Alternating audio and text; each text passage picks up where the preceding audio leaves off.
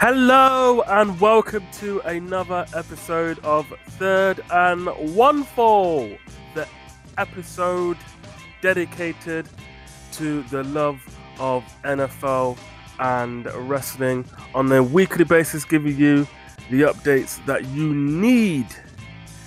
Um, I am Ash, of course, nothing straight from that, and of course, with me alongside my brother Abs. How's it going, bro?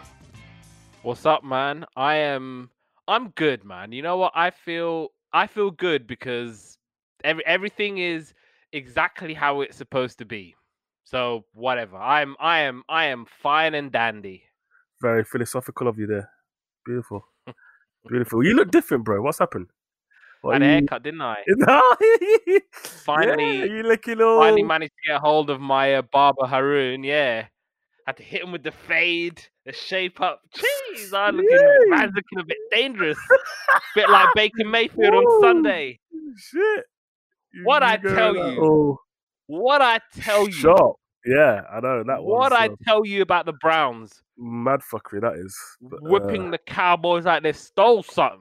yeah, that's something we're definitely gonna go into. Uh, how how you else are you in a week? All right. Yeah, I mean, apart from sports, everything is good. Sports is just uh right now it's just a bit of a disconnect. Everything seems to be flatlining. Whatever sport it is, it just seems that everything is coming to a head and it's gonna get worse before it gets better. So other than that, yeah. Fine and dandy. And it's not gonna get better either, is it? Let's be honest. So I don't think so. Well, Dan Quinn's doing the job, isn't he? yeah, yeah. Another week, Not getting better at all. another dang good job. But me with my cold and shit, it's just horrible. So, but I'm recovering. Chicken noodle soup and shit. And Can you remember that track? Chicken noodle soup, chicken noodle soup, chicken noodle soup, chicken noodle soup with the broth on. I don't think I track? even know it. Never mind Yeah, it remembering it. terrible, but it was it, it did slap in a in a weird kind of way still. But um, yeah, you need to check that out, chicken noodle soup. So yeah, I've been having that because I've been a little bit fucked up this week. But you know, change of weather and raining for what ten days straight. Can't expect Yeah. anything else from this crap little island, can you? Anyway, let's continue with the podcast with our very first segment, and that is the Kansas City Chiefs versus Patriots. So, Chiefs versus Pats on Sunday was one of the most highly anticipated games in the early NFL season until it was announced that Cam Newton was positive for COVID 19, which threw the spanner in the works. Eventually, the game was cleared to play on Monday, where after a defensive battle, Chiefs managed to come out on top. So, would the result be different if Cam was playing?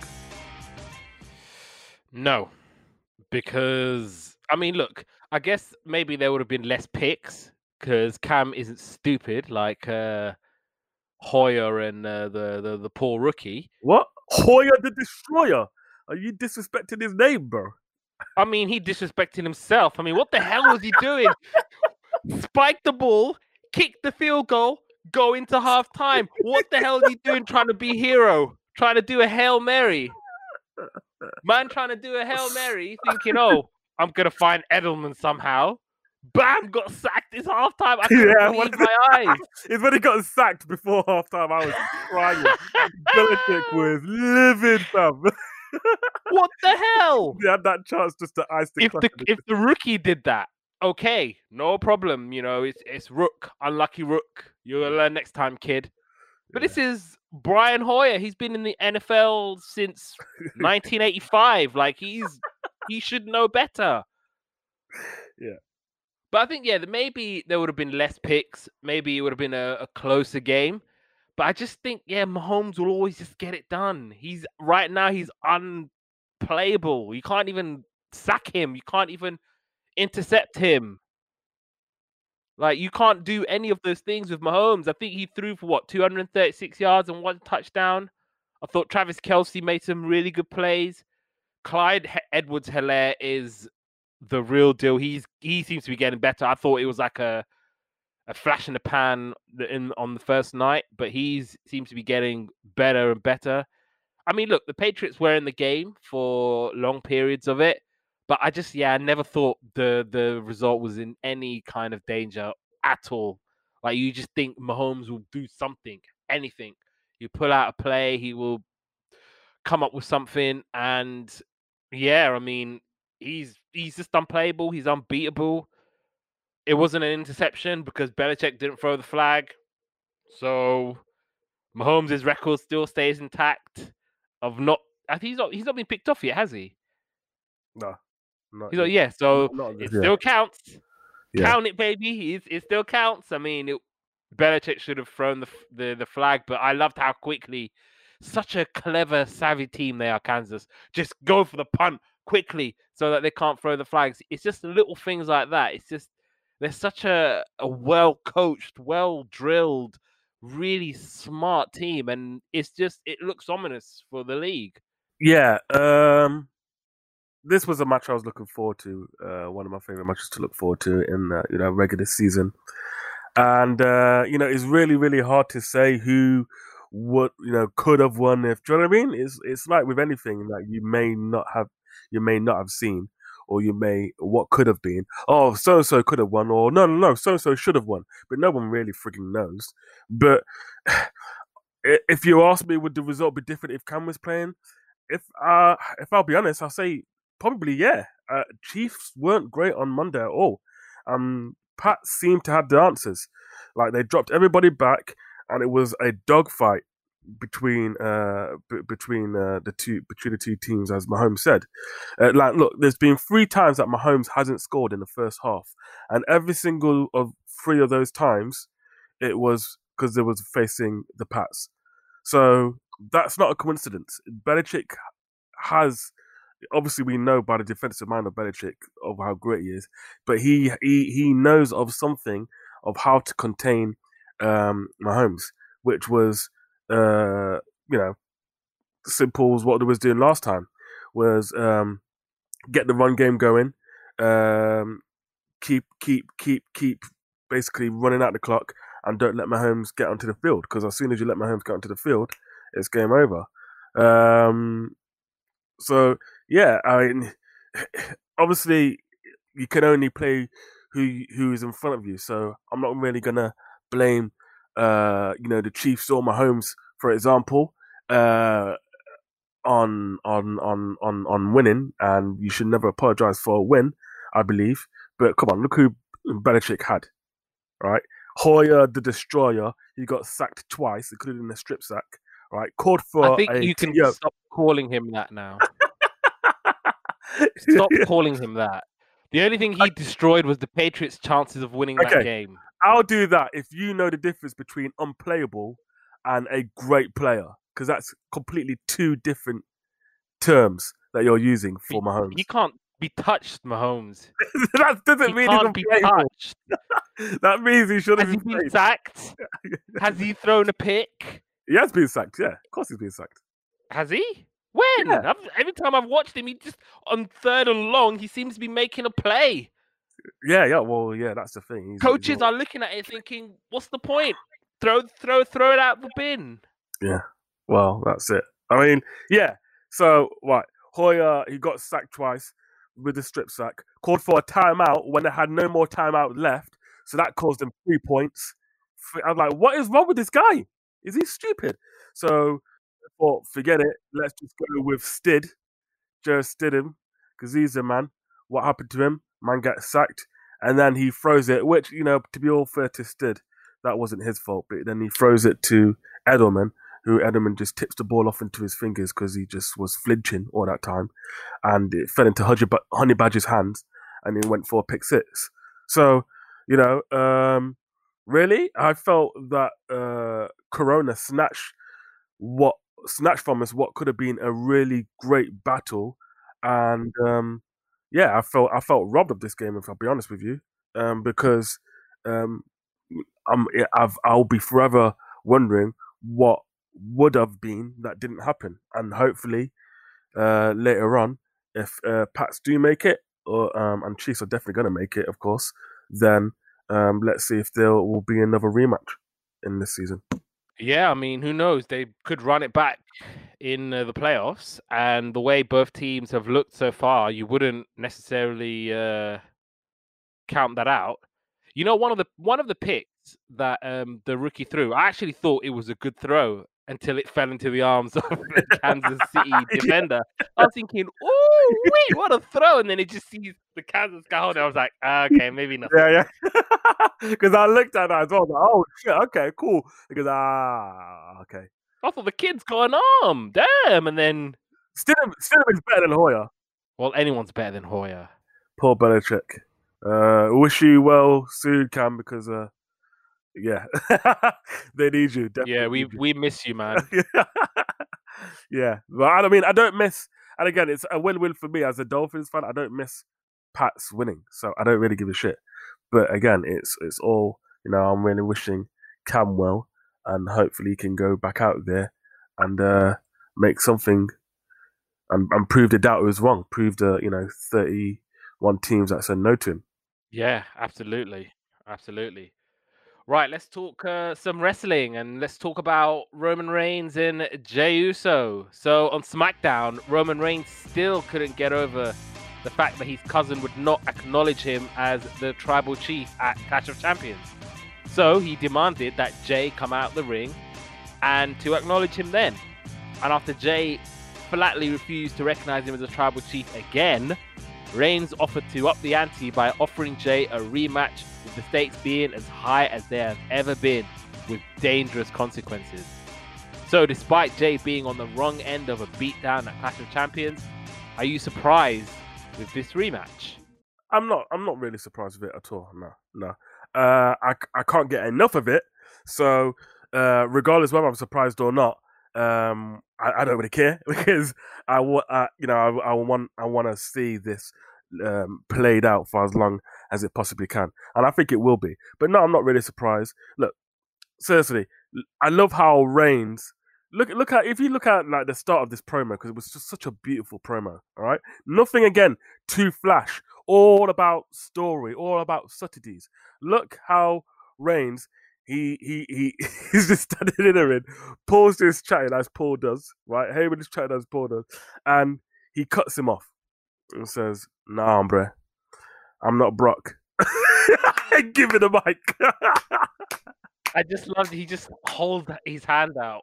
yeah, he's like, "No, That's it. this is this is not how it's gonna be. You do that for Brock, but you don't do that for me, fam." And then, like, you know, the most chilling thing about um Reigns is that, uh, or the most chilling thing about any villain is when they're believable. You know, when I was a kid, I was never scared of the big bad monsters, right? Or watching the Disney films and looking at the big monsters that were. I wasn't. I wasn't scared of that. I was. I was scared of the, the the the, ter- the like the chilling, the chilling uh, villains like uh, that that big that big villain in uh, Oliver, right? Or or Frollo from uh, Hunchback of Notre Dame. Why? They're believable, right? They he's he's essentially a narcissist who generally believes he's doing nothing wrong. In fact, he believes it's for the greater good of his family. And that is what's friggin' scary about that. You, if you look through villains and evil people now, they they, they believe that they're doing something right, bro. They think this is, I have to, by any means necessary, even if it's through unsavory methods, I have to get the point across. And like, it's evil, man. Um. So yeah, I I I- love I love that about uh, his character, and I love that he's he's adding these layers to it. He's he's giving me these mob, uh, his, this mob boss vibes, right?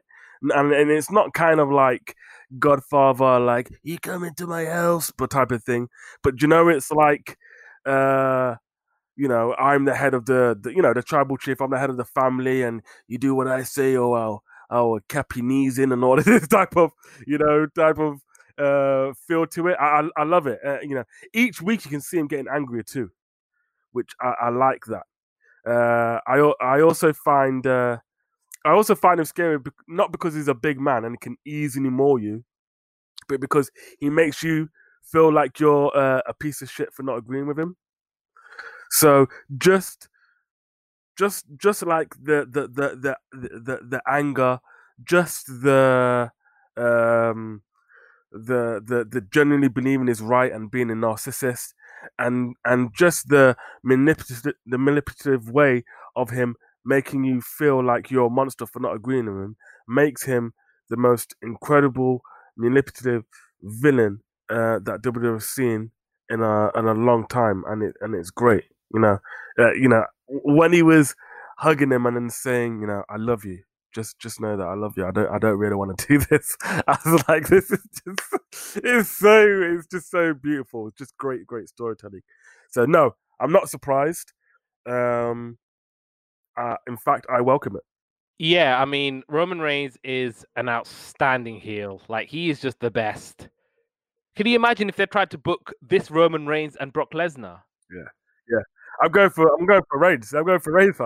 Give me Reigns yeah. Lesnar now. Yeah, yeah, yeah Give yeah. me this like two badasses. Go. Can you imagine? But yeah. Anyway, like he is just the the best heel ever. Like I just love him as a heel.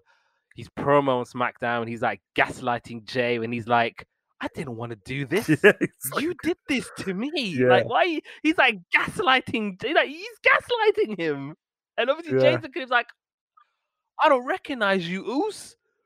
Like, what's up, Oos? Like, what's what's going on? He's just like, you're still looking at the title, even though I'm pouring my heart out to you. And he's, like, he's like, you're still looking at this title. Is this what you want? Okay, fine, you can have it, but there's going to be dangerous consequences. And I love when he's like walking by, and then you can just see that evil grin coming on his face. It's like, ooh, what, what, what could it possibly be? Yeah, I don't know. Is it like, oh, if you lose, then uh, Jimmy Uso is gonna be my tag team partner? And I do, I do, I still do think eventually the end game is Jimmy and Jey joining Roman and doing the bloodline. I still think that's the the end game. I still think that's where they're okay. they're headed to. But I I don't mind. You know the original question about being surprised about a rematch. No, I'm not. I welcome it. I would love to see it run it back. I think it's one of the the more intriguing and more better storylines that they've got now in WWE. Now that Sasha and Bailey have, have split up, this is now probably one of, if not the best things in WWE right now. So I w- I wouldn't mind them doing it again at Clash of um, not Clash of Hell in, Hell in the Cell. I didn't really appreciate AJ's promo after when he interrupts him and he's like, "Is is this over? Is the luau over?" Uh, AJ Styles wants a shot at the champion. Well, why did you like that? What was what was wrong with that? I thought that was all right. I mean, he's like, "Oh, is the luau over? Have you finished sacrificing the goat?" Like, you ain't got to say all of that, man. Yeah, I know. But... Yeah, you ain't you ain't got to say all that, and then Jey Uso beating AJ Styles clean in the middle of the ring. I think that could be tied down to when we talk about the draft later. I do think Styles is gonna um, be drafted to Raw. Yeah, I mean, but uh, I, I, didn't mind the promo from AJ. I mean, I know what you're saying. It's not it's not necessary, but with him being a heel, it's like and I don't think it I don't think it damages him. So just why not? If if if that makes sense. Um, I think I think I, I appreciate I appreciate I appreciate um, AJ, um, you know, helping Jey get over in that match because in any alternative universe, Jey ain't beating AJ. So for for for Jey to to beat uh, AJ, I, I thought that was a nice touch, and it was a good way. Yeah, yeah, it had to happen. Um, yeah, it had to happen because if he ain't beating AJ, then what? Why is why is he going to Hell in a Cell? Hell in a Cell, you know, not some normal pinfall match where he got destroyed. Right, he's going into one of the most dangerous matches concocted in WWE, right, with Roman Reigns. it had to happen. He had to beat AJ. So that was nice for him to do that. Um, I, I you know, even even just him getting the title shot, I, I love that. It wasn't the uh the typical uh okay well i'll see you uh head of the show i'm pointing and you know how they always do it man you know when they announce like a title match yeah, it's just like yeah, or the pointing towards like right and yeah, yeah, WrestleMania shit. But it was on it that it was like, is, is is that what you want? Fine, I'll give it to you. You got it. Like, who gives a shit? I don't really care. Like, I loved that. I loved that. That wasn't his main thing, right? Um, because it it shows one that although this is uh, honorable for Roman.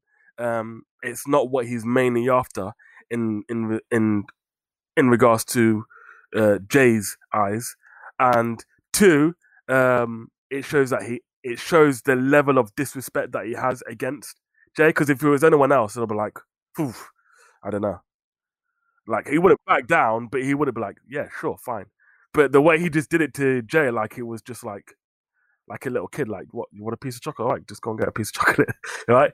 It's just it was just so so clever. Um and I liked I liked that whole dimension that they did with just introducing um, you know, another match uh, for Hell in a Cell through that way. So I, I thought it was uh, I thought it was a good promo. Um and yeah, I'm looking forward to seeing more, man. So, next topic. The Cleveland Browns took a trip to Jerry World on Sunday where they played against the Cowboys, which looked at first to be a dominant game until Cowboys tried to climb back. However, OBJ and the rest of the Browns offense made sure that didn't happen and firmly kept the lead with the final score at 49 to 38. So, is this the first Cowboys, the worst Cowboys team we've seen in recent memory, or has Browns just gotten a lot better?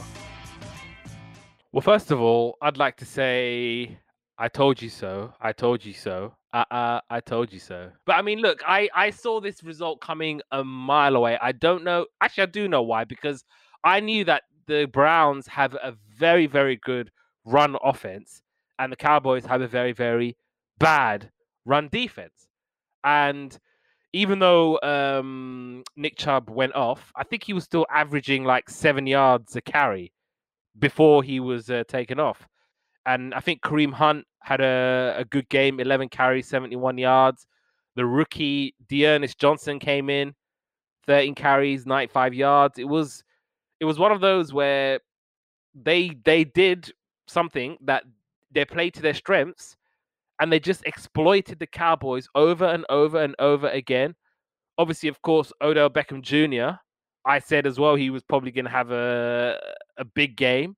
He had probably his best game in a Browns jersey by a mile.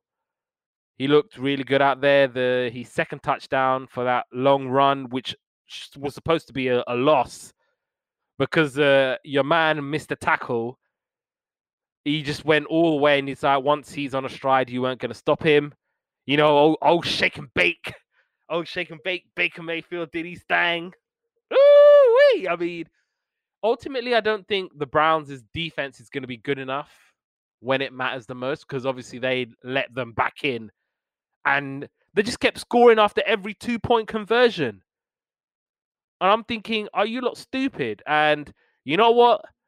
The the the the the the, the Cowboys um the Cowboys special teams they kind of you know they got lucky against the Falcons, so that luck kind of just came back to them when um I think they blocked the field goal, the the extra point attempt, but obviously your man fumbled the ball and they went through and then they managed to get the uh, the two points to still make it an 11 point score.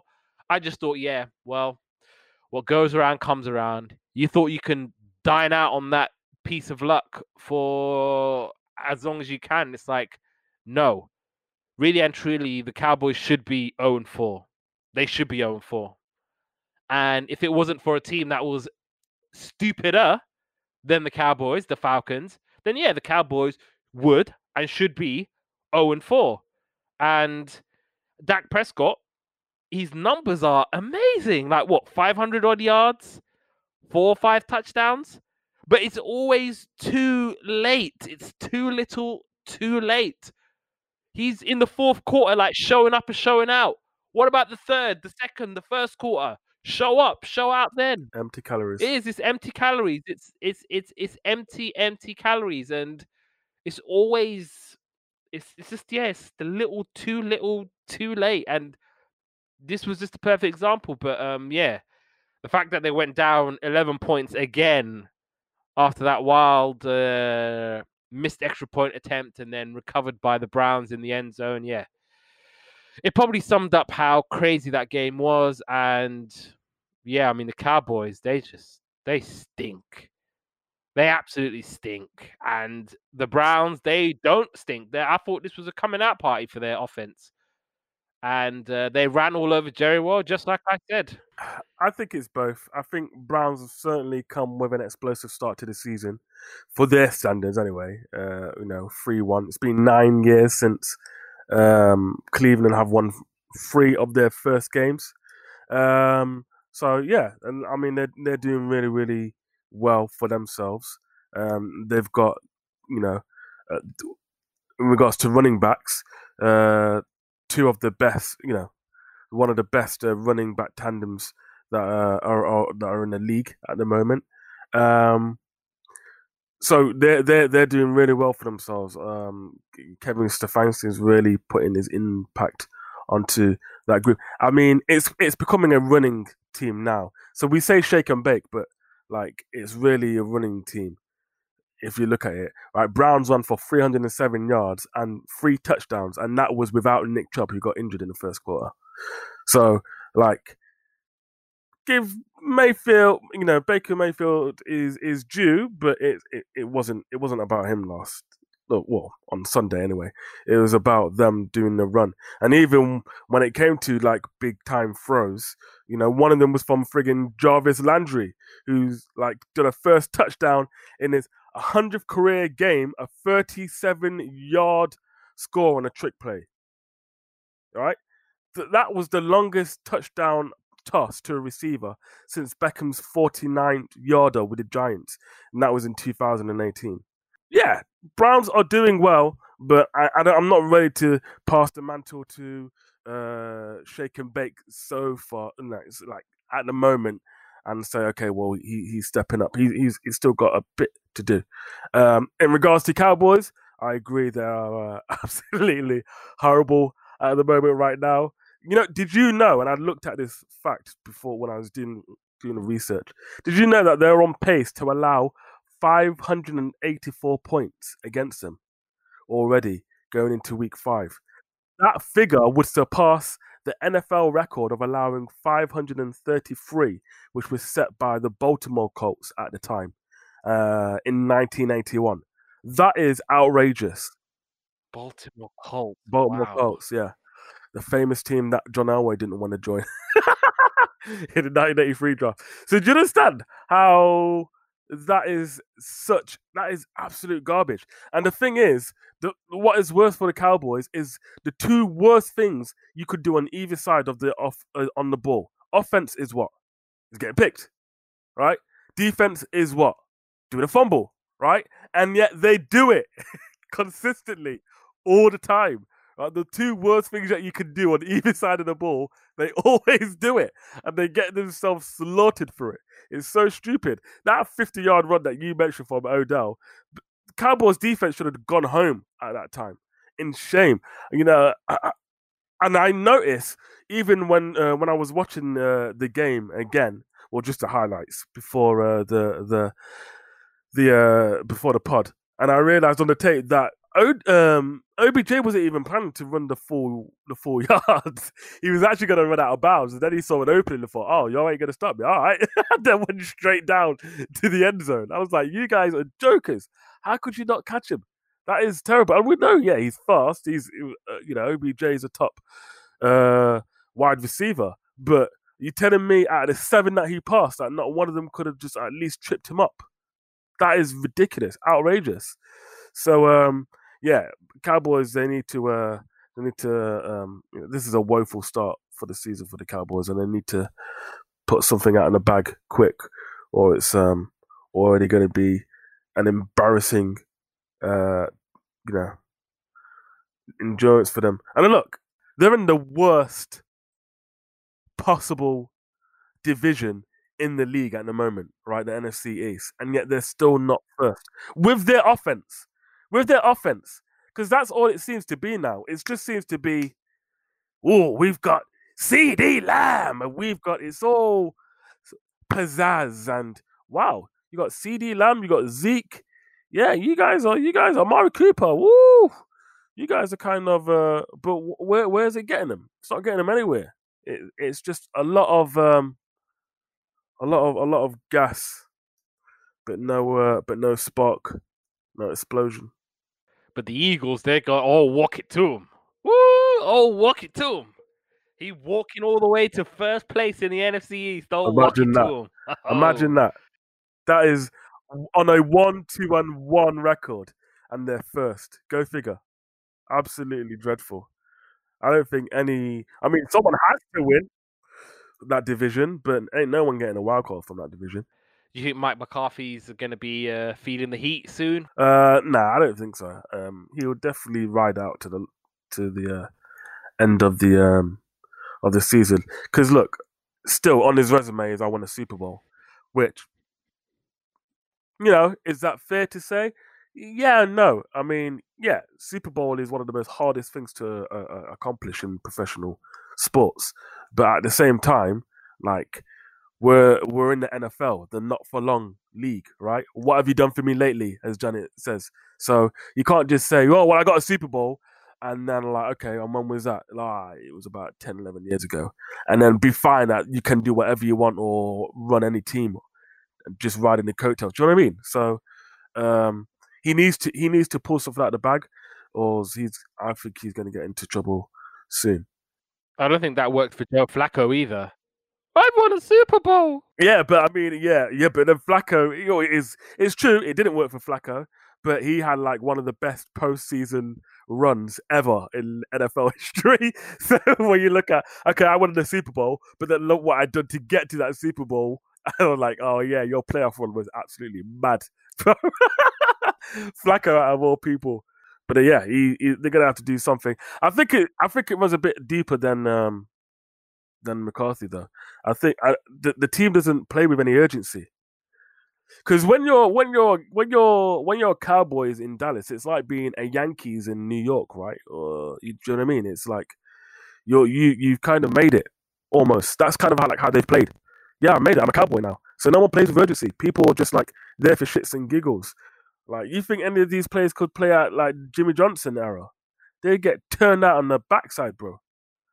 He was he he was a strict mofo. So, well, yeah. So do you know what I mean? It's like, yeah, they they they they're really. I I just don't think they fear anyone. There needs to have some fear of reproach or repercussions if they don't do what they do. I don't think Cowboys have that. Cool. So let's uh let's talk about NXT Takeover 31. I thought it was uh, an outstanding show. Every single match delivered. Um, I mean the the opener, Damian Priest, Johnny Gargano. Yeah, it was a great match with uh, Damian and uh, Johnny. Uh, Damian is already brilliant, but I think that match elevated him if that makes sense, without being disrespectful for Damian Priest because he's he's made it. But I think it gave him another dimension to him because you know Johnny was giving him all he's got, even towards the end with that low blow and with the with the finisher, and still getting up from that. Having him on the ropes and then just doing his finisher, just absolutely annihilated Gargano. absolutely destroyed him. And I thought, you know what, hats off. That was really really good. Um, so no, I, I liked it. I thought it was. Re- I thought it was. I thought the pace was fine. I thought it went on a tad a little bit too long. Um, but maybe that's just uh, me with my short uh, uh, attention span. Ironically, I can watch a whole game, football game, for three hours, but that match was a little bit like maybe because I already had it in, in my mind that Priest is going to win, and you know there's nothing going to push me from that. So it's like let me just get to it. But no, uh, and all in all, it was a great match. I liked it.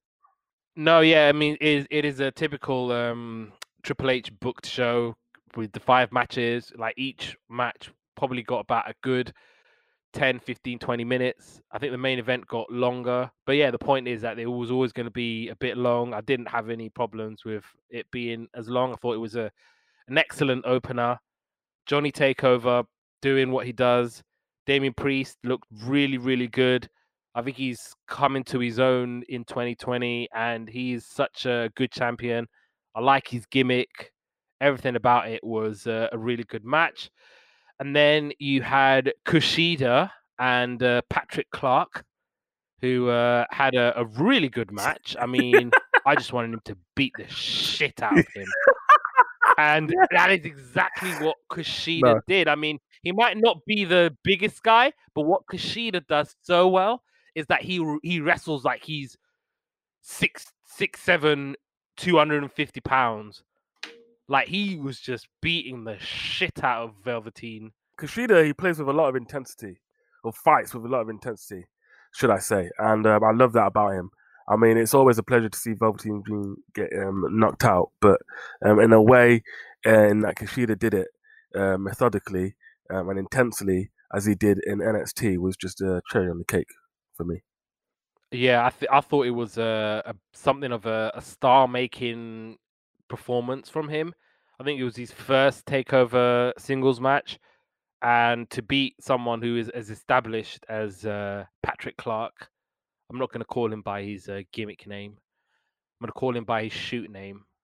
So yeah, by beating someone who has kind of done so much in in NXT and had a lot of matches to kind of beat him so decisively, I thought it was really really good.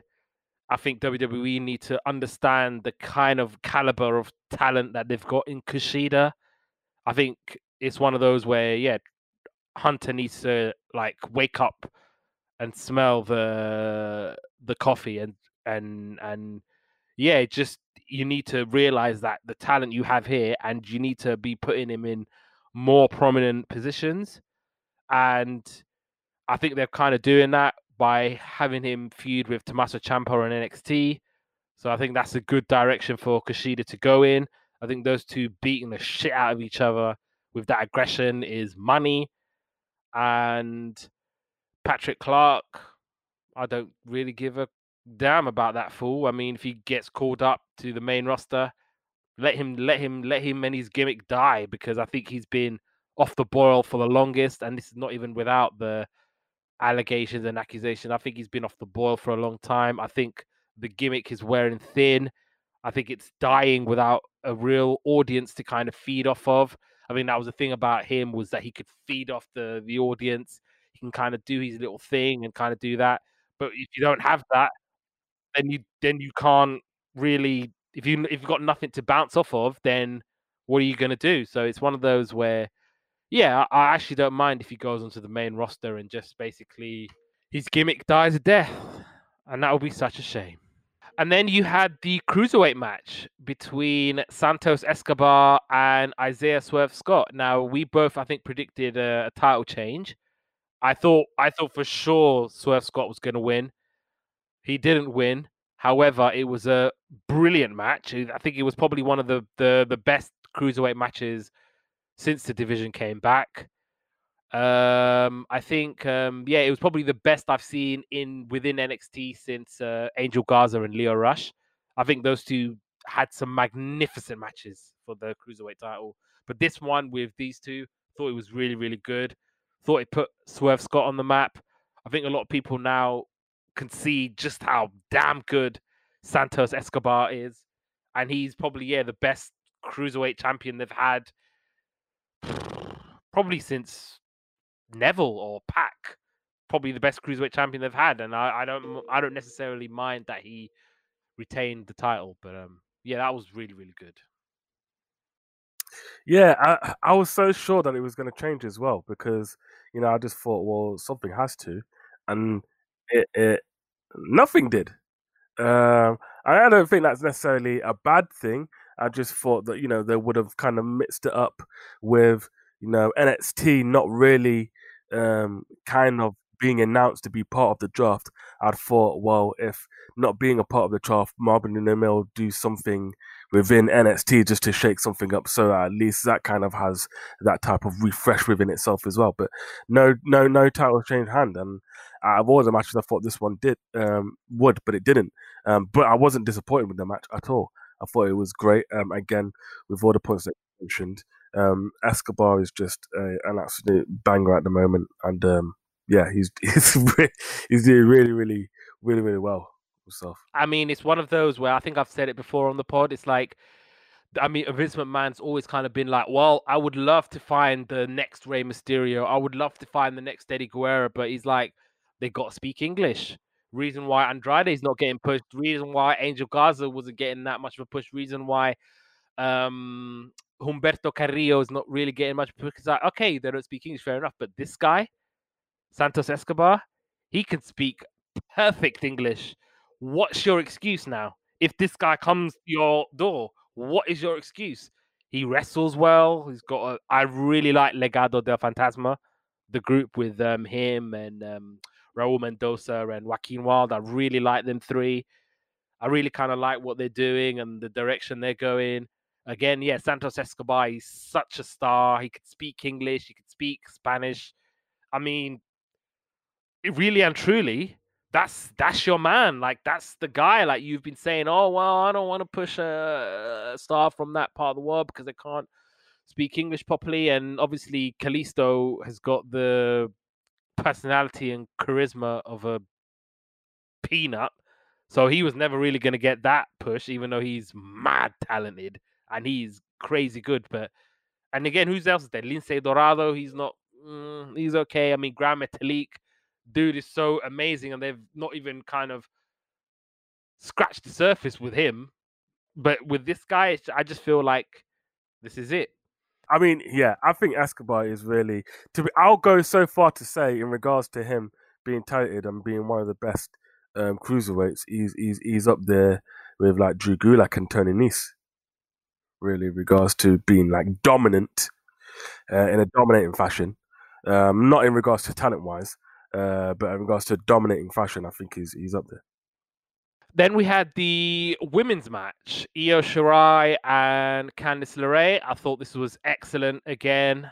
I think Io Shirai is comfortably the best women's wrestler in the business today. I don't think anybody touches Io when she's on form and when she's really like on song.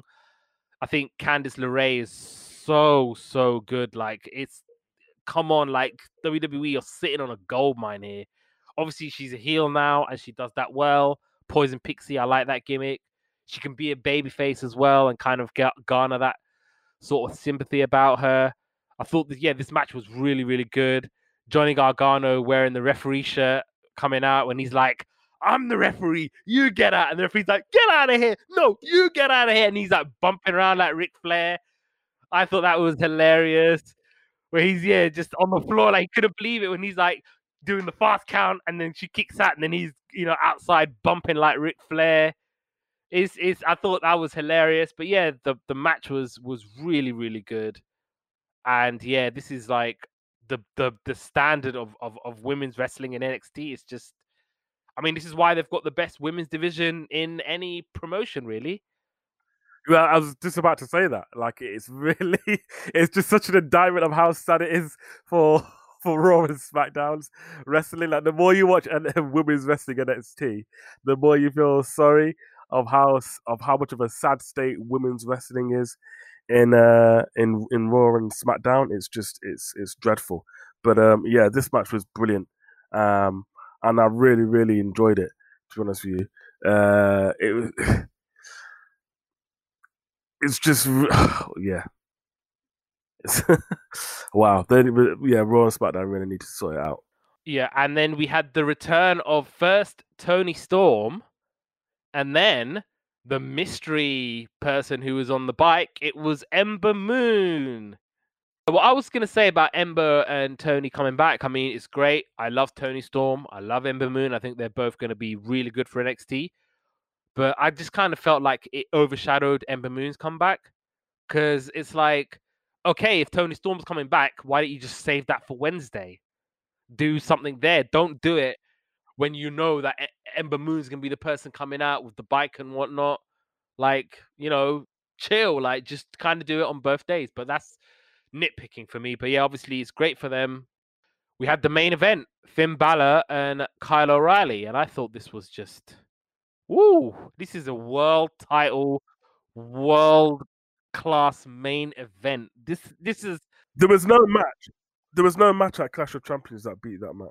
Not even close. No, it didn't come close to that. Yeah, like this was just like I think and like Finn being back in NXT has been really good because it kind of just like he had to remind people who the hell I am. Like he had to remind people this is me. I'm Prince fucking Devitt. Like I'm the one who built that New Japan Junior Heavyweights and put it on the map. I'm the one that revived you know, that made pro wrestling cool with Bullet Club. Like this is me. You know what I mean? And he and, and I think this NXT run has just been he's had excellent, excellent matches. And it's one of those where he's kind of elevated his game to a completely new stratosphere. Like the wrestling in this was great, the storytelling was great. Like Kyle was selling his uh the liver shot. You obviously I think had Finn Balor who broke his jaw as well. So it was one of those where they were both dealing with legit injuries and it's one of those where it was such a, a great, great, great main event. Such a good match. And I'm so glad like Kyle O'Reilly is gonna get something of a singles push or singles run. Cause I mean he's he's a phenomenal tag team wrestler with Bobby Fish, Red Dragon. I love them.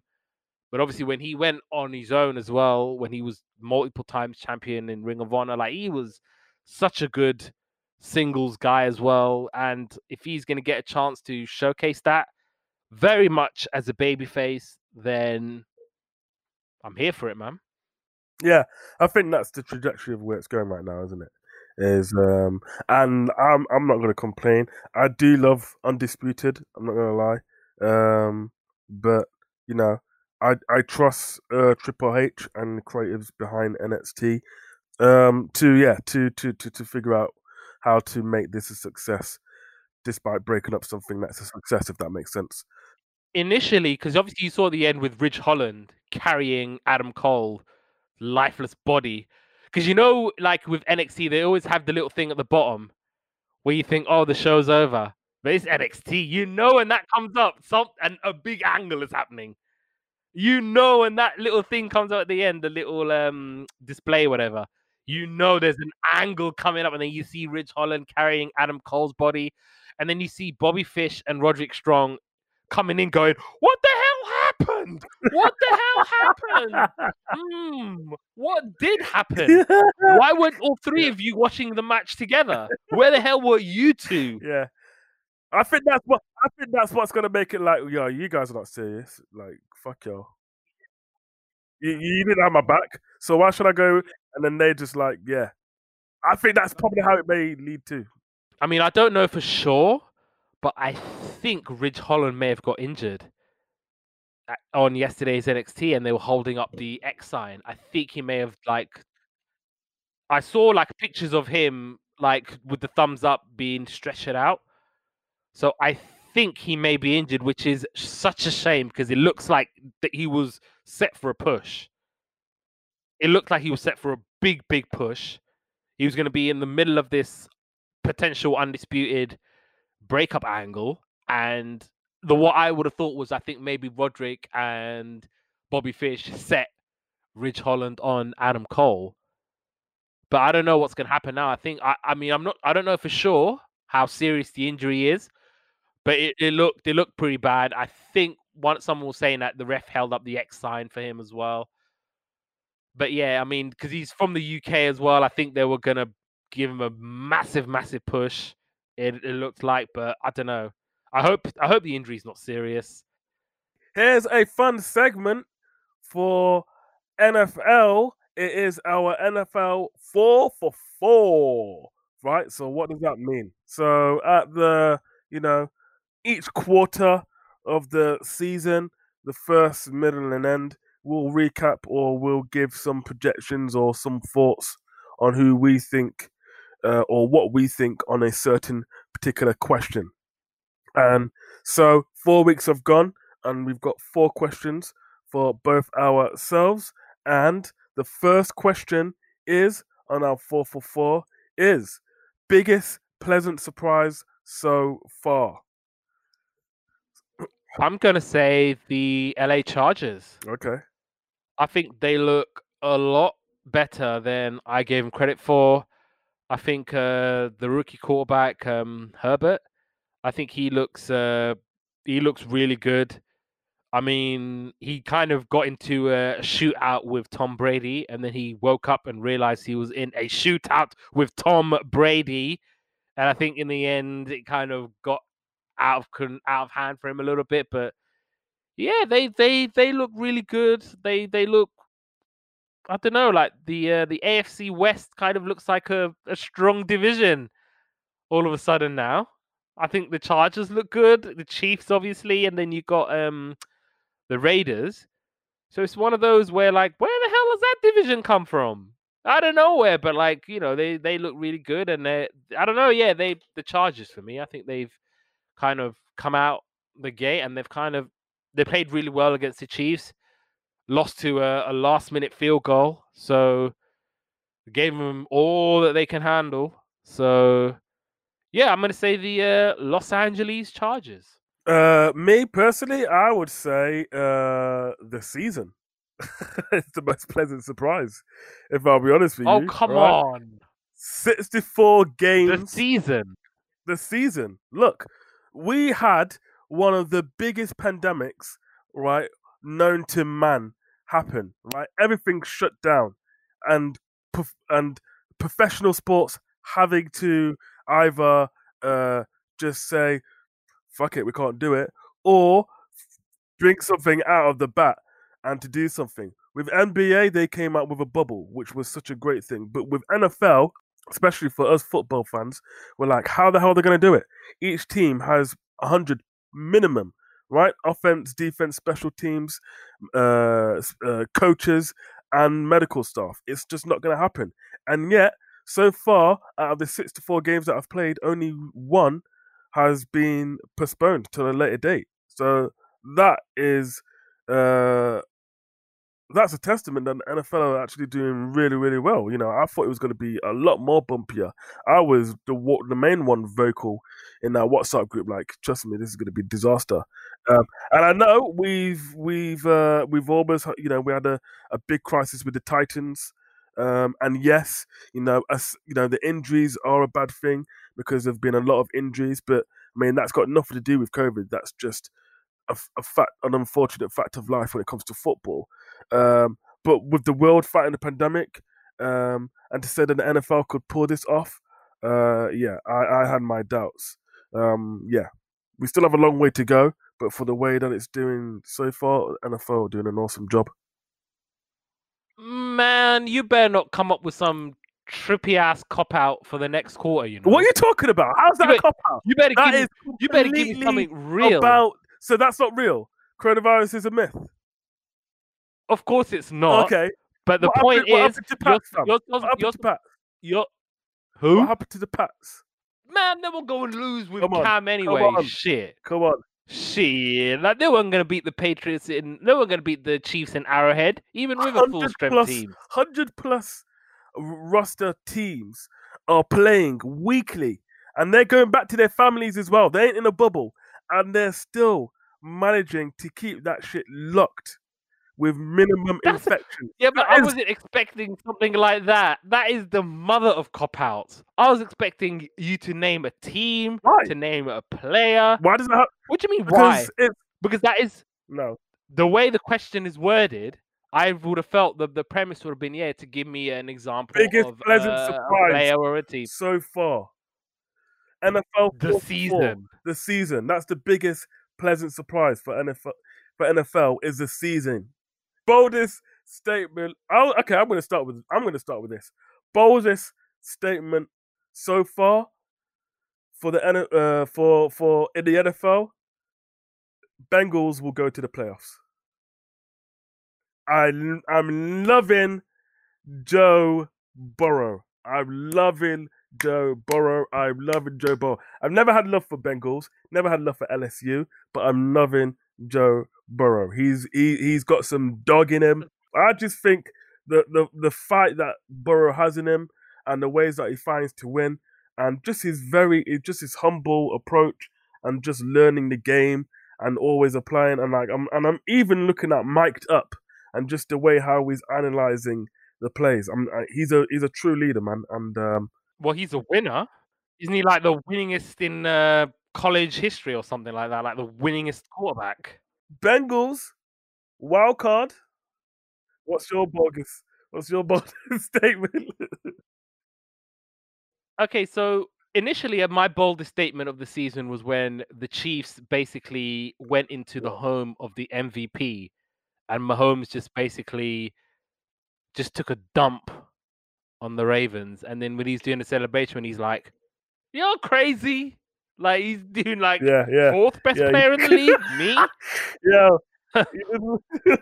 now watch me do this, and just like, bang! There you go. Have some of that. Um. Okay, now I'm I'm I'm on a bit of a roll here, ain't I? Because uh, I did predict that the Browns would uh, whoop the Cowboys. Uh, I don't think that I don't think there is going to be anything unpredictable. I don't. I think it's going to be the Chiefs are going to be the number one seed. Get through them if you can. if you know about NFL, it is about unpredictability, mate. You know I, that. don't- I, I, I, I just, I mean, what I've seen so far in this first sort of quarter of games, I think, I mean, I don't care, sod it. My Falcons, my Falcons will turn it around this season and we will make the playoffs. How's that for a bold Yeah, statement? okay. Yeah, see, I'm loving that bold statement. Good. We're making the playoffs, baby. I mean, our next five games are winnable yeah. Well, to a metric, to the metric standard anyway. Not in real terms. In in terms of metric, it's very winnable. I think Yeah. we play the Panthers twice. yeah. I think we're playing the Broncos. Hey, don't sleep on the Panthers now. Don't see for the Panthers. You see what they did to the Cardinals? Jeez. Don't sleep on I them. don't. I ain't that's, scared of no damn Panthers. and that's we without they- McCaffrey. That was that. We whoop that ass every week, even with a run CMC. We we still whoop that ass. Teddy Bridgewater s- singing it for y'all, man. Singing it for them. Singing it for them. But yeah, that's there's my bold statement. At 0 and 4, we're gonna turn it around and make the playoffs. Okie dokie. Uh, most improved player. Um, I'm gonna have to take a dolphin for this, and I'm gonna say Mike Gesicki. Gesicki is playing baller, mate. For as a tight end, Uh, my most improved player is Derek Carr because I I think he's I think he started the season pretty well. I thought he showed me something on uh, the Monday night game against the the Saints under the lights. Yeah, I think I think the Raiders have, have- have, have started the season reasonably well. Lost uh, two close matches to uh, the Patriots and who did they lose to? The Bills, didn't they? Lost to the Bills last. Yeah, yeah, two close games. Yeah, like Derek, Derek Carr, he's he's improving because obviously I feel like he's been in the league forever and he hasn't broken out of the middle of the pack. But this season, I think he's yeah, you're doing amazing, sweetie. Like you're you're you're smashing it, bro.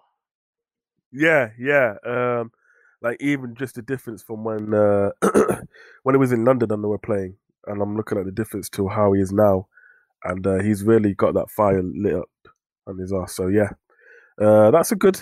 That's good. Uh, MVP so far. I think this is unanimous, right? Um, so w- so you- you're not picking Russell Wilson? No, I'm picking my homeboy. Oh come on, I'm picking my homeboy. Russell Wilson is definitely the MVP right now, and it's not even close. What are Right, you talking not- about? It's not even close. Are you Russell not watching Patrick Mahomes? Russell Wilson's been sacked. He's been picked. He's been, yeah, he's things. He's he's done well. Don't get me wrong, and I'm I'm gonna let him finish. I'm gonna let you finish, Russ Wilson. I'm gonna let you finish. You're you're you're dope, bro. Like you're uh, you get two thumbs up from me. But if I had three thumbs, down, Mahomes would be getting all three thumbs up. Like he's just he is the best player in the league by a country, not by a country okay, but he's the best player in the league for me, and I think he's incredibly valuable. You put Mahomes in in lots of other teams, then they're going to be Super Bowl contenders. That's how good he is, and Yeah, no, uh, it's definitely it's definitely uh, Russell Wilson for me. I think he's absolutely balling, um, and he's so underrated. It's ridiculous how underrated Russell Wilson is. Right, he still gets left out of the conversations when it comes to MVPs and and the best. And they'll say, yeah, he, he may be top five, but he's never within the one or two. I think he's be- he's playing better than Lamar Jackson at the moment. Uh, with Mahomes, Mahomes is on his own level. So um, I think that's a safe answer, but I don't think it's the correct answer. I think uh, what's the Russell safe Wilson. answer? Mahomes. Mahomes, yeah, it's a safe That's answer. not a safe answer at all. He's reigning Super Bowl MVP. He's reigning Super Bowl champ. Yeah, let's just give it to Mahomes. It's, it's easy. It's easy. But if we look at if we look at who is actually playing, uh, Russell's never struggled in any of the games so far. Mahomes has against Pats. He, hadn't- he didn't score for a touchdown in the first quarter. Against Chargers, it kind of seemed a little bit ho hum. Friggin' Herbert, Herbert was was dropping bombs on Well, if, if So- Dak Prescott didn't throw a pick in the end zone, that would have been a completely different game. So you could say the same about Russell Wilson. On the first snap against the Falcons, he was sacked. So he struggled. Nah, it wasn't. It wasn't. A, it wasn't. It wasn't.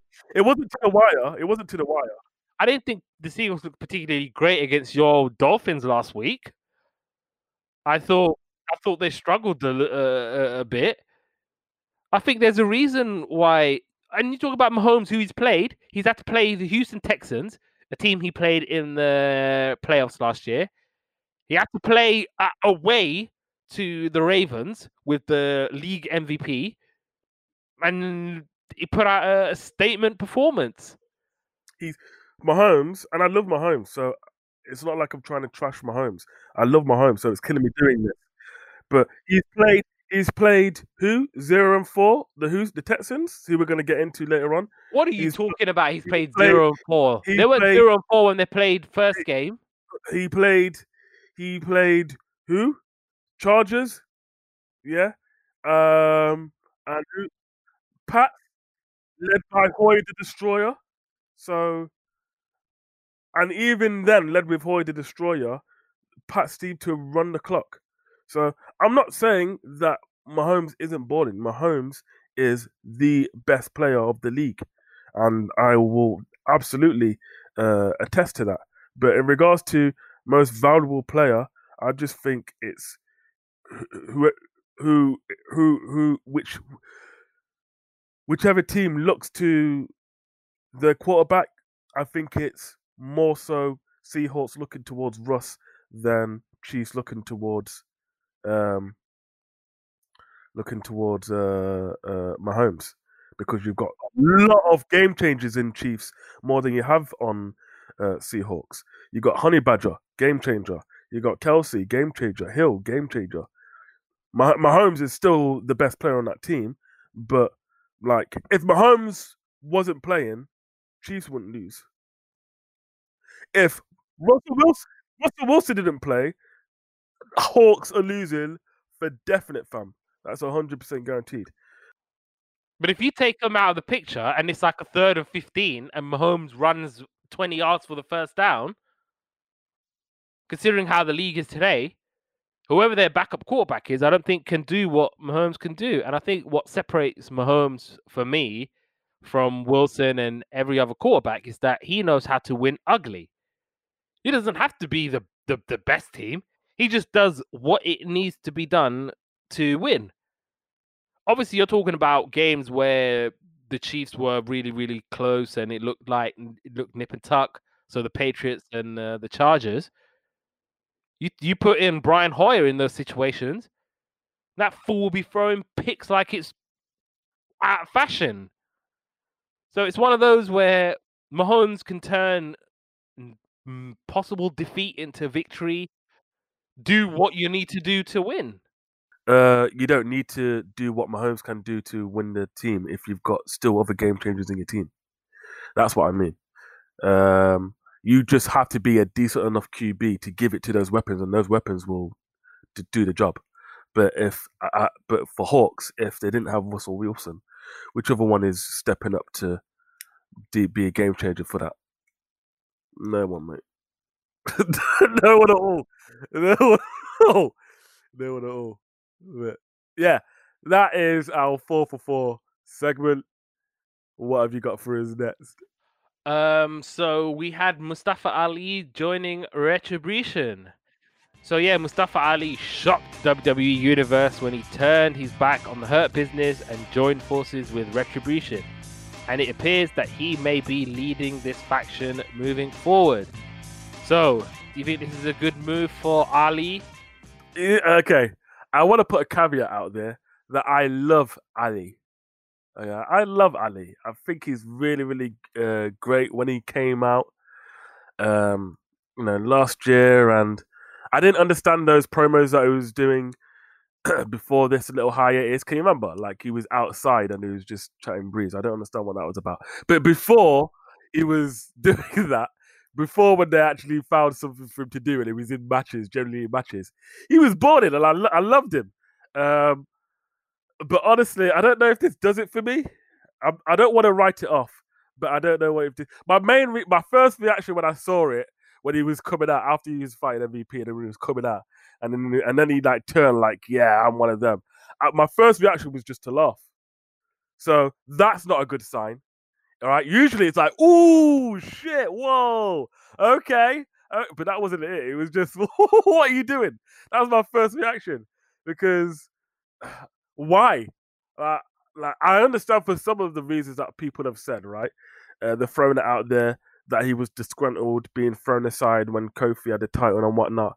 But that doesn't make sense to bring something. And I know that WWE does like kind of like to bring real things into kayfabe, but in in regards to this instance, it doesn't make sense to bring that into the storyline.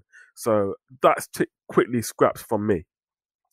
The other side was that you know it could be a way to tie in, um, you know, being the SmackDown hacker, which I could see personally. But honestly, if I think it will be a little bit better uh, than if I'm looking at it now, it's better than the whole. Well, they signed us because it was cheaper than the medical bills for security and all of that shit.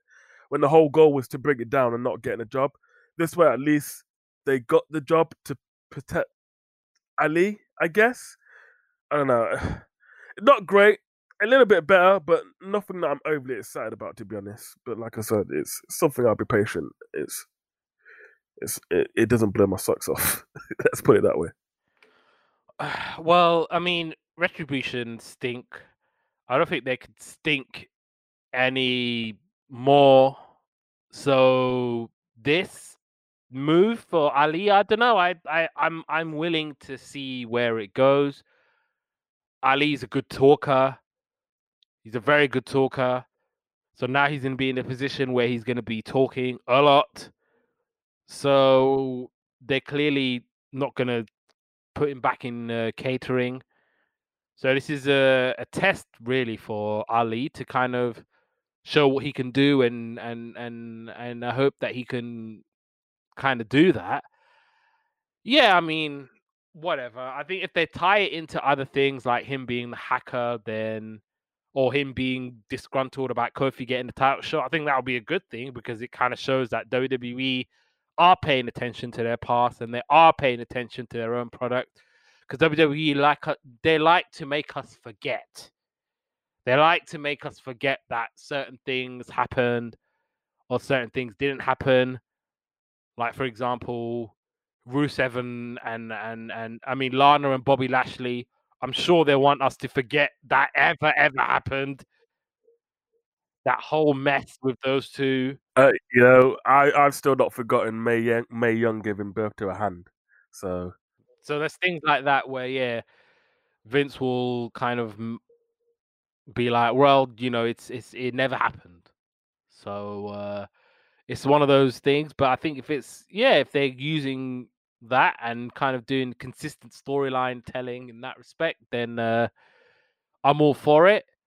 And I'm actually, yeah, I'm actually looking forward to this. Let's let's see where it goes. Can't get any worse, that's for sure. No, yeah, you're right. And like I said, it's it's something I'm going to be patient on. The the good thing about it is they're giving Ali a, a, a break, right? they they're, they're saying okay you, yeah. you've you've got some airtime. And that's that's the good thing about it. Whether it's convincing or not whether it's something that i uh whether i'm brought into it or not no i'm not brought into it. But i'm glad that it's happening for him. I'm happy for him. Um but yeah it's it's it's i'm gonna have to wait a couple of more weeks before i before i make a decision on whether this is a great move or not chief Okay, so on Monday, the Houston Texans let go of their head coach and GM Bill O'Brien after seven seasons.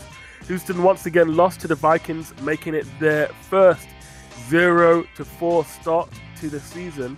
making it too much for the ownership to bear. O'Brien leaves a legacy of five winning seasons, four division titles for the Texans. Was this a right move for the Texans going forward? Oh wow! I mean, I read I read uh, somewhere that JJ Watt basically told him what for, had a massive row with Bill O'Brien, and basically told him that he was a a poor excuse for a coach, and you're not fit enough to be a coach at this level. The question for me begs is who in the Falcons locker room is doing that with Dan Quinn?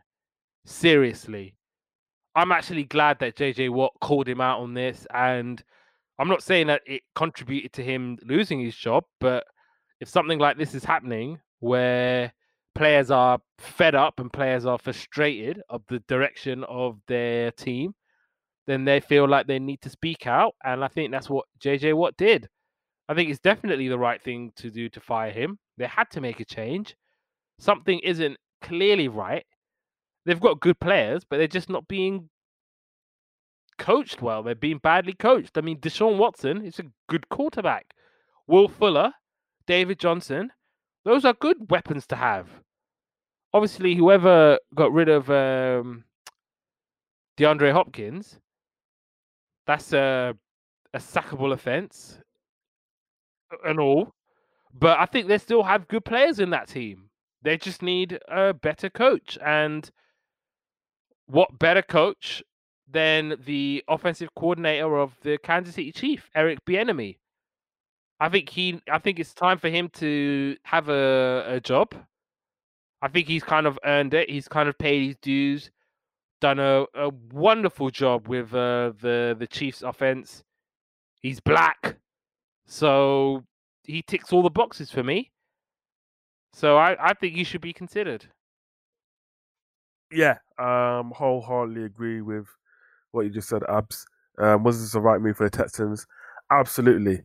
Um, you know, this is such a long time coming. You know, with all due respect to O'Brien, who I'm sure is a nice guy, um, um, and from his legacy, it shows he's probably, you know, he was a good coach as well. He was an okay coach, right? Four division titles, a 62 to 48 record. That's not bad. However, he was a terrible GM and he was trending to be a terrible coach as well, right? He traded D- uh, Jadeveon Clowney for a third round pick. Duane Brown, who's a premier left tackle, traded him to Seattle because he had a gripe with him about him saying he didn't like about uh, you know prisoners leaving the prison and whatnot, and so you traded to the Seahawks, and now you're lo- you've you haven't got a left tackle anymore. So what do you do? You trade for two first and for two first rounds and a second for Laremy Tunsil without signing them onto a contract. That's premier clown shit, fam. That's stupid.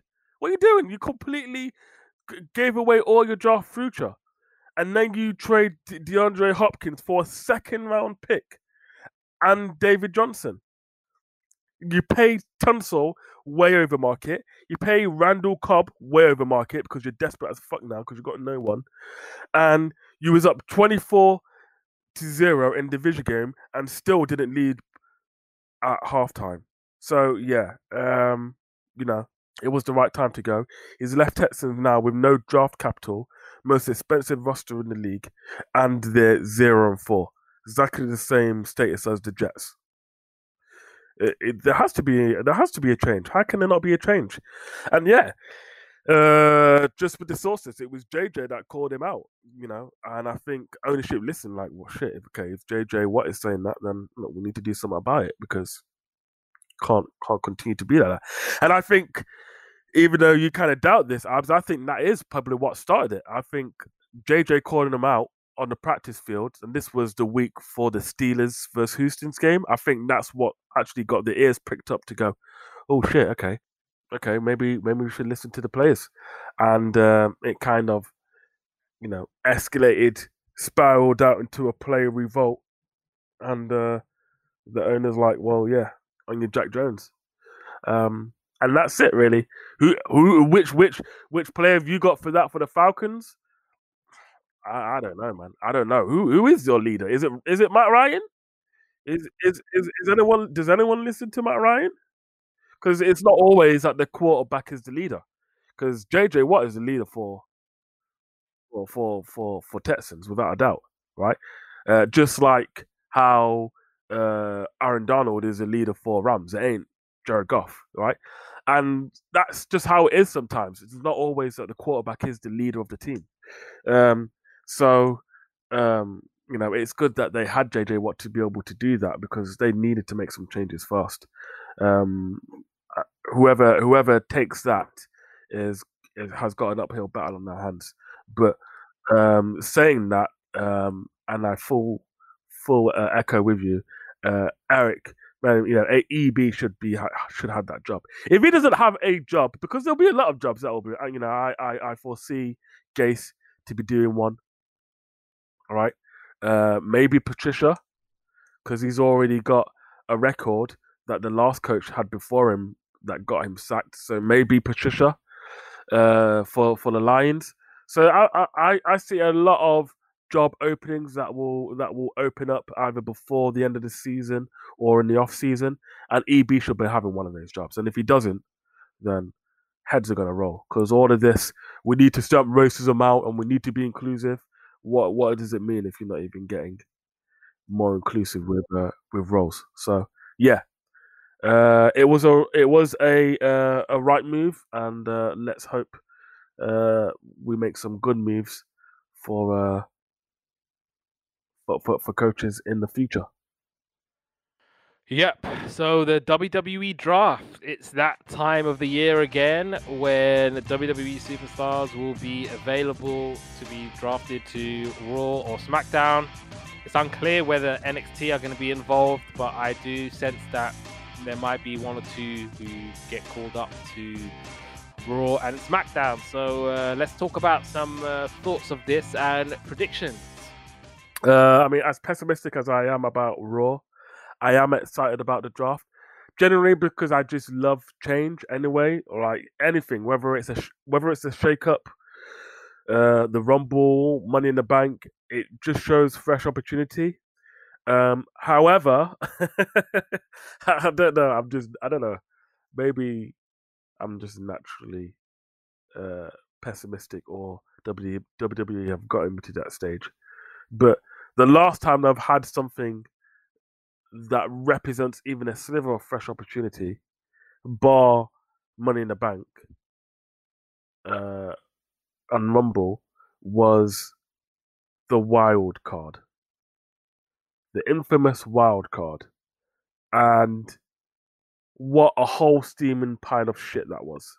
Yeah, so um, oh, is this where um, you're allowed to be on if you're play. a Raw superstar, you're allowed to go on SmackDown like four times a year yeah, or some Three, three oh, players, yeah. three, three superstars who could just randomly turn up, and it just became absolute dog shit, and it just didn't make any sense. Yeah, so like,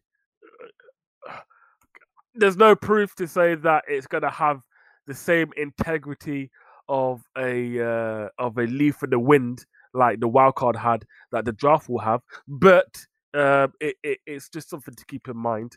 Um, I, I, I see I see uh, Strowman going back to Raw, uh, even though he's kind of in underground. So maybe they've kind of made that decision anyway. I don't fucking know, but he's a he he is officially on SmackDown. So like we can just put that one in the bud that he's going to go back to Raw. Um, I can see uh, again AJ is going back and forth. So is AJ going to is AJ going to SmackDown or is he going to stay on Raw? Um, well, AJ's a SmackDown guy now. He's a SmackDown guy now. Yeah, I think he's going to Raw personally. He wants to watch his kids play football. Right, yeah. So let him watch his kids play on what Wednesdays and Fridays or something like that, right? Um, and then you've you got Carmella as well coming up with her announcement. Shit. Um, so, what was her announcement? Well, you know, just oh, I'm sick of being uh, what you want me to be. I'm gonna be who I want to be. And all oh, that, that yeah, vignette. vignette. Yeah, oh, yeah, that vignette of. Uh... so Well, she won't because Corey's on SmackDown. yeah, So- You know, I don't want to see. Do you remember? I think last year they were doing the whole war room gimmick, where they had people like pretending to be on the phone, and they put the phone there and they're going, "Yeah, oh yeah, yeah. I don't want that that. shit. I don't want that." And you had you What had the you freaking? Fox Megatron as well.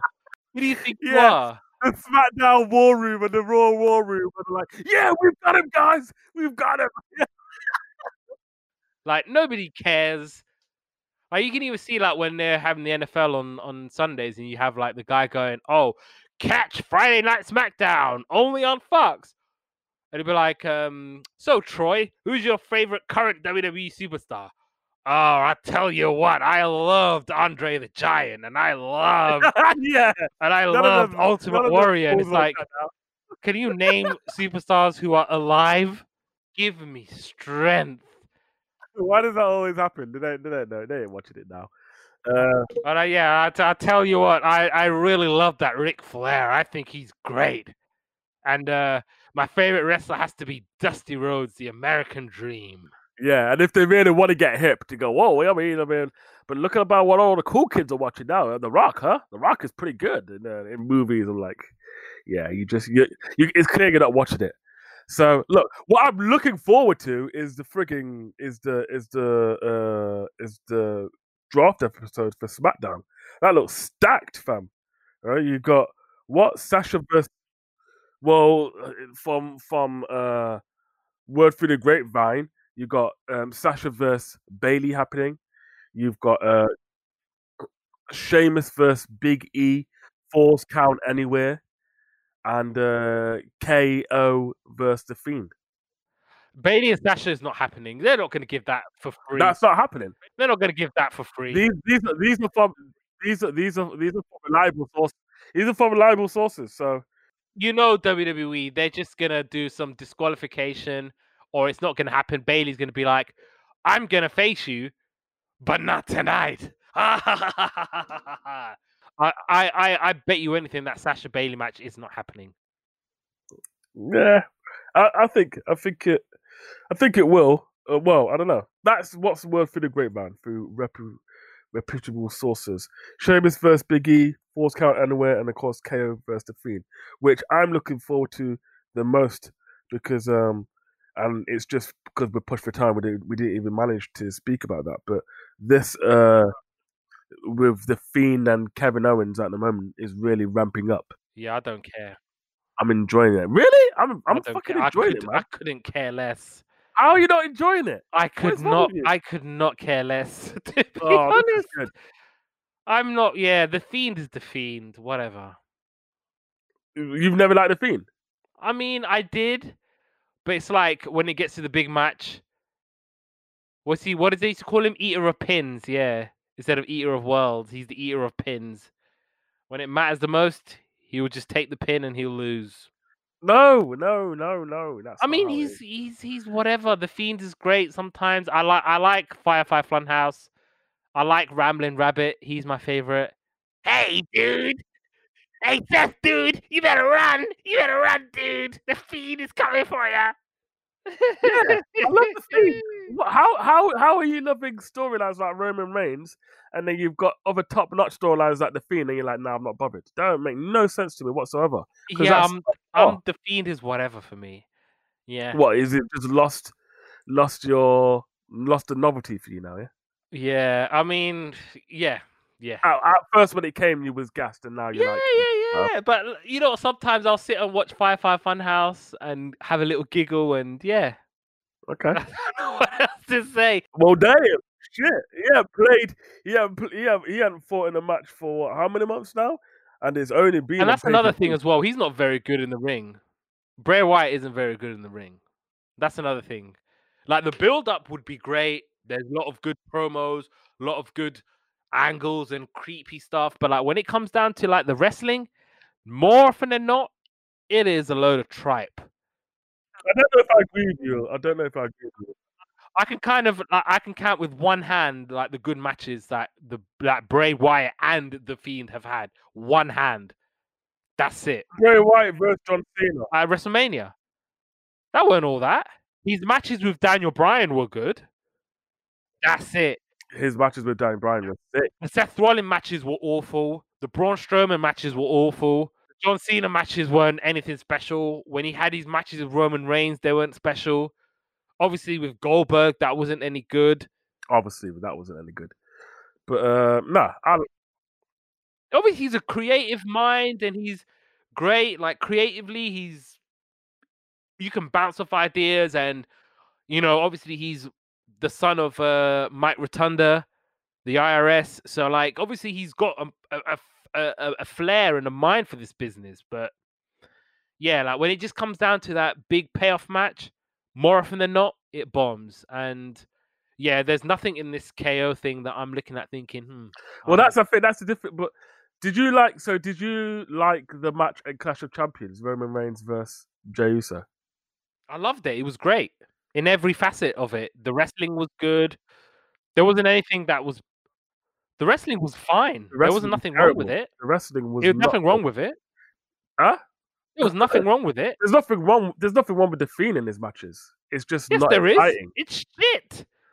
It's mm. shit. But so I'm was the. watching. I'm like, end this match already. But I'm not watching the Roman Reigns Jey Uso thinking, end this match already. Damn it! I'm watching Roman Reigns. Jey Uso, like Roman Reigns is a good wrestler. Jey Uso is a good wrestler. They're two good workers. Okay, they're not going to have a they're not going to have a 30 minute chain wrestling match. They're- That's not going to happen. But it's good enough where they can sort of work a, a main event match. Whereas every time I've seen him in a main event match or even any kind of standard of match, it's the standard of match. It's just it's not good. There's a disconnect. Whereas with Roman Reigns, Jey Uso, there wasn't a disconnect at all. I'm not like I said. I'm not saying this is some kind of, you know, New Japan Okada Tanahashi five star extravaganza. Of course not. But it was passable enough to where I can watch it and think, yeah, this is good. This is fine. I don't know. I just if if the story is so good, um, it can make up for the lack of because Clash of Champions match wasn't great at all. But I didn't mind because the story was on point. And the same thing with the Fiend. Whatever he's involved in, it doesn't bother me because the story is on point. The wrestling doesn't need to kind of be amazing, high flying, knock my socks off if the story is on good. That's Any NXT guys you think that might get called up? well, I mean, they're not being mentioned, have they? So I, I have all reason to believe that nothing's going, no one's going to be called up. I think Rhea could be going to the main roster. Okay, I think she needs to go to the main roster at this point now. If you're not gonna if you're not gonna have her face Io and beat her, then she's wasting her time on that on on NXT to to be honest. And I would call her up because she's more than good enough. She's more than ready. I think she's one of those where she's just she's magnificent. If you just kind of give her the time and the and the space. I think Patrick Clark could get called up as well. okay, yeah. And that's about it. I can't really think of anybody else who I would call up from NXT, actually. Mm. Yeah, whatever. I'm I'm I'm yeah. Ideally none of them will get called up and they'll stay in NXT forever. But I do think maybe one or two might um might go up. Other news in NFL. So we have uh four in other news topics. The first one is Stephon Gilmore getting COVID nineteen. Really unfortunate news. Just self isolate and you'll be alright, I guess. Oh, well, it was a bit weird for me because once they did Cam and they said, yeah, Cam is, and they had everyone in a separate plane with Cam and his bubble, and then everyone else on another plane to go to the Chiefs game. And then they tested Stephon after the game. After the game, so he meets up with Mahomes. So it shows you that Belichick is playing chess, not checkers. Uh, but jokes aside, um, If he's a carrier, then he won't be able to spread it to Mahomes. That's how weird this Rona works. Like if he's a carrier and he's got antibodies, then there's a chance that he won't pass it to Mahomes at all. Whereas if he's asymptomatic and he happens to have the Rona and he passes it on to Mahomes, then that is where the, the the the issue will come, and that's where Mahomes could then pass it to someone else, and so on and so forth. But it's one of those weird things, coronavirus. Yeah, but um, uh, thankfully, um, uh, Paddy, Paddy, my homeboy, did po- uh, t- test negative um, after the game and throughout the week. So um, you know, Chiefs are being cleared to practice in a week, and they're going to have their next game uh, on Sunday, I believe. So yeah. Uh, Brett Favre saying Josh Allen will be the next Tom Brady. If he means he could be the next one dominating the NFC East, uh, I mean, depending if Tua tanks or not, then yeah, he has a point. Because what you've only got. He better not tank. Y'all done, y'all done wasted a whole damn season trying to get. Sure as shit telling me you better not tank. Shit. Of course not. You think we're what? We think you think we're looking to go? You think we're looking to go four and eleven just just for to, for Tua to come on there and bottle it? No, hell no. Yeah, Allen is a Allen is a baller. Uh, Josh Allen is a baller. Um, but if he's talking about his style of playing, then no, he's nowhere near like Brady whatsoever. You know who Allen is more like? Favre, right? He's got a freaking cannon and he is more versatile and he makes these runs where he almost doesn't make it, right? Just like Favre. So yeah. I think uh, I think he's more like Favre. Not like Tom Brady, but he could dominate the AFC East for the next ten years. Um, I hope I hope Tua um, has a say in that though. We all hoping, aren't we? Aaron Rodgers saying uh, his worst year is better than most QBs' best year. I yo, he's coming out like all guns blazing this year. Who pissed him off? Management. Who the pissed draft, Aaron Rodgers off? Jordan Love, fam. Yeah. he's probably looking at Jordan going, "You still here?" He's probably there with his clipboard going, "Oh, hey, Aaron Rodgers, sir. Do you mind if I shadow you for the next few weeks to see what you do?" It's like, "You still here? Like, go carry my bags or something. Make yourself useful."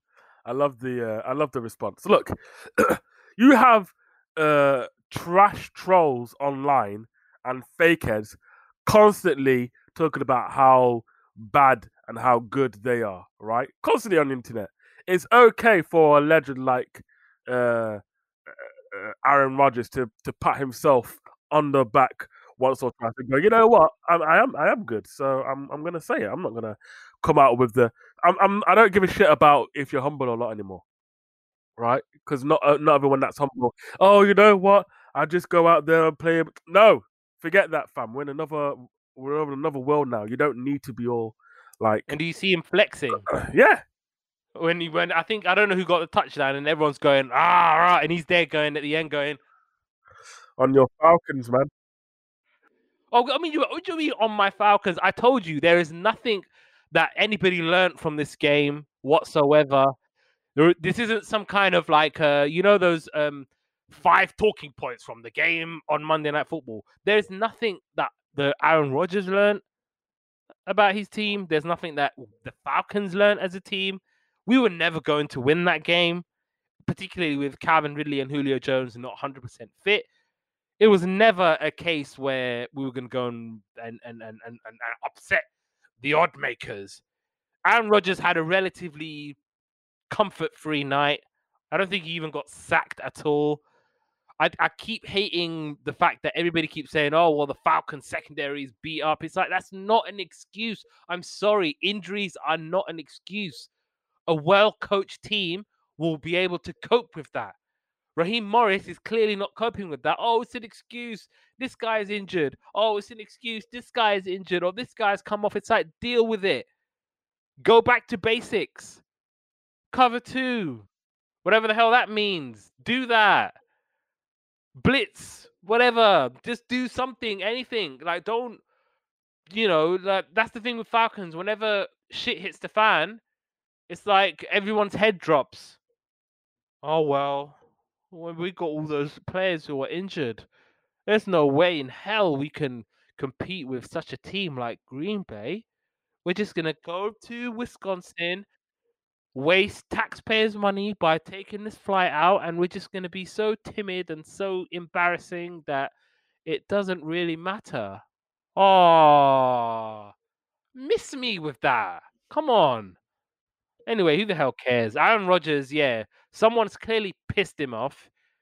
He's just walking around with a massive chip on his shoulder. And to the benefit of everybody, he's playing lights out. I think he could be in the conversation for MVP and all. Yeah, yeah, absolutely. I think there's a few of them. Mahomes, uh, Russ Wilson, Josh Allen, um, and A Rod for sure. Definitely. Uh, and last but not least, in NFL news, Washington benches Dwayne Haskins for week five and will start Kyle Allen.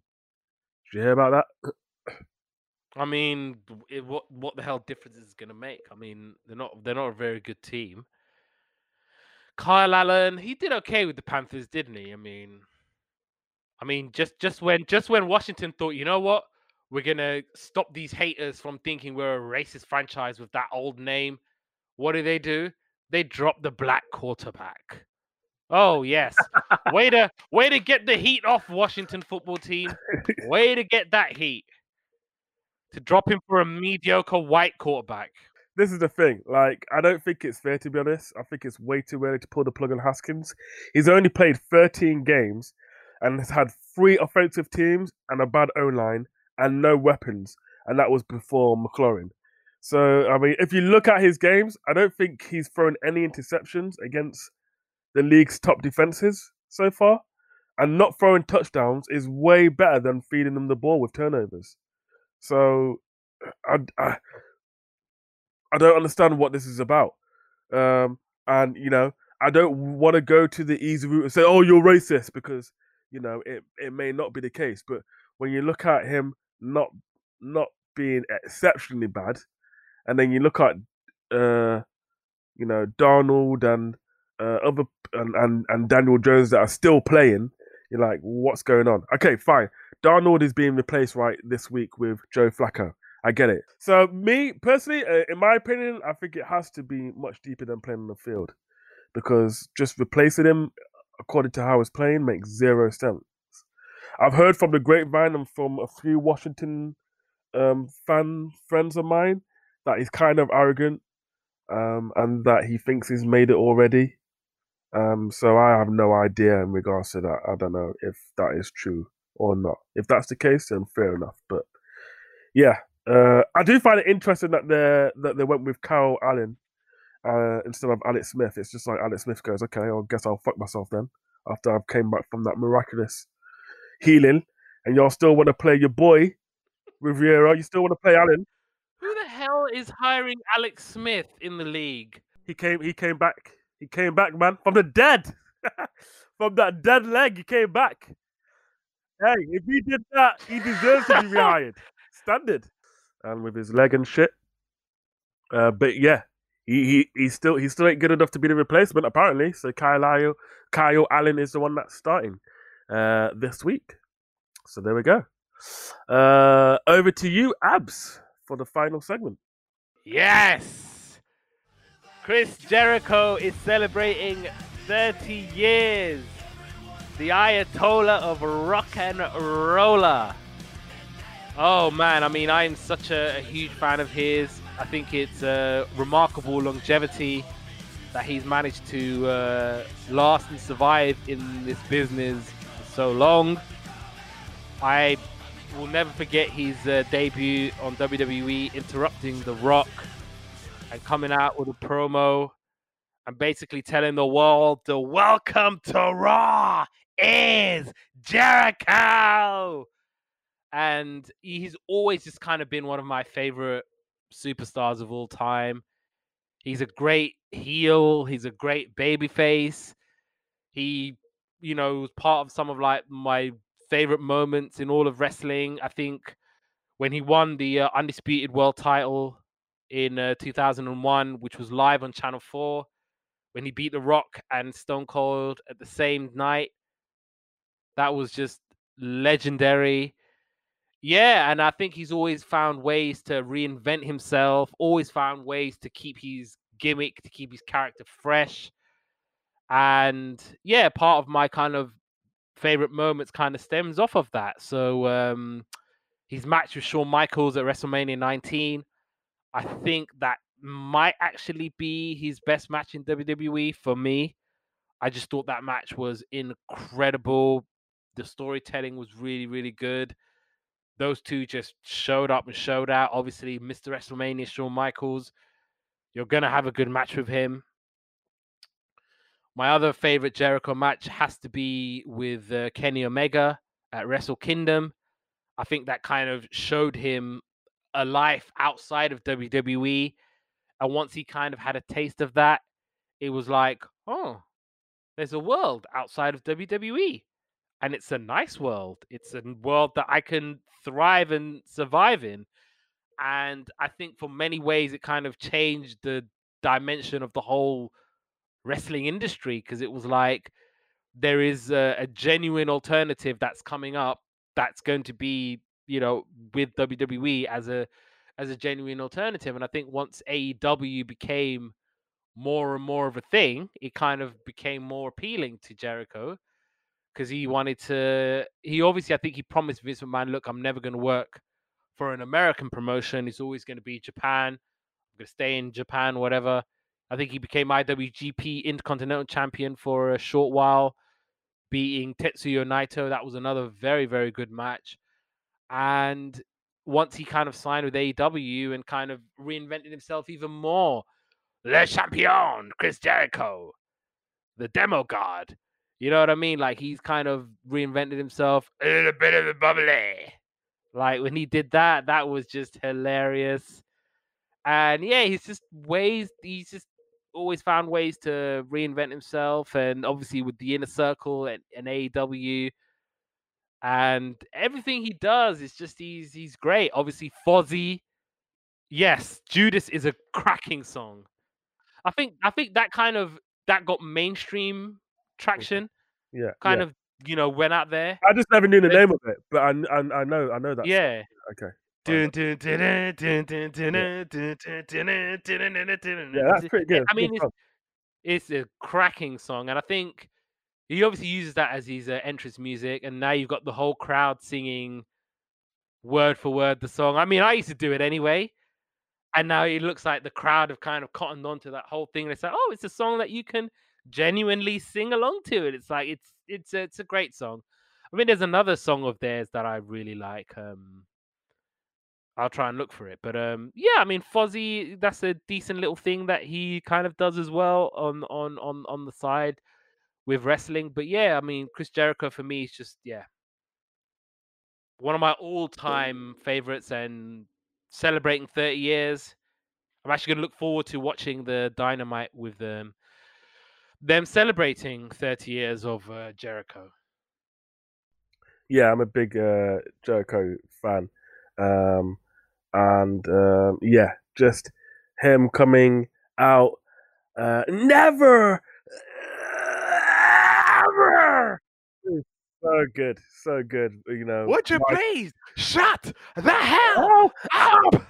yeah, and you have made the list and just just all these uh, drink it in, man. Yeah. all of these iconic slogans that you a little bit of the bubbly that that you think, wow, this is all from one person.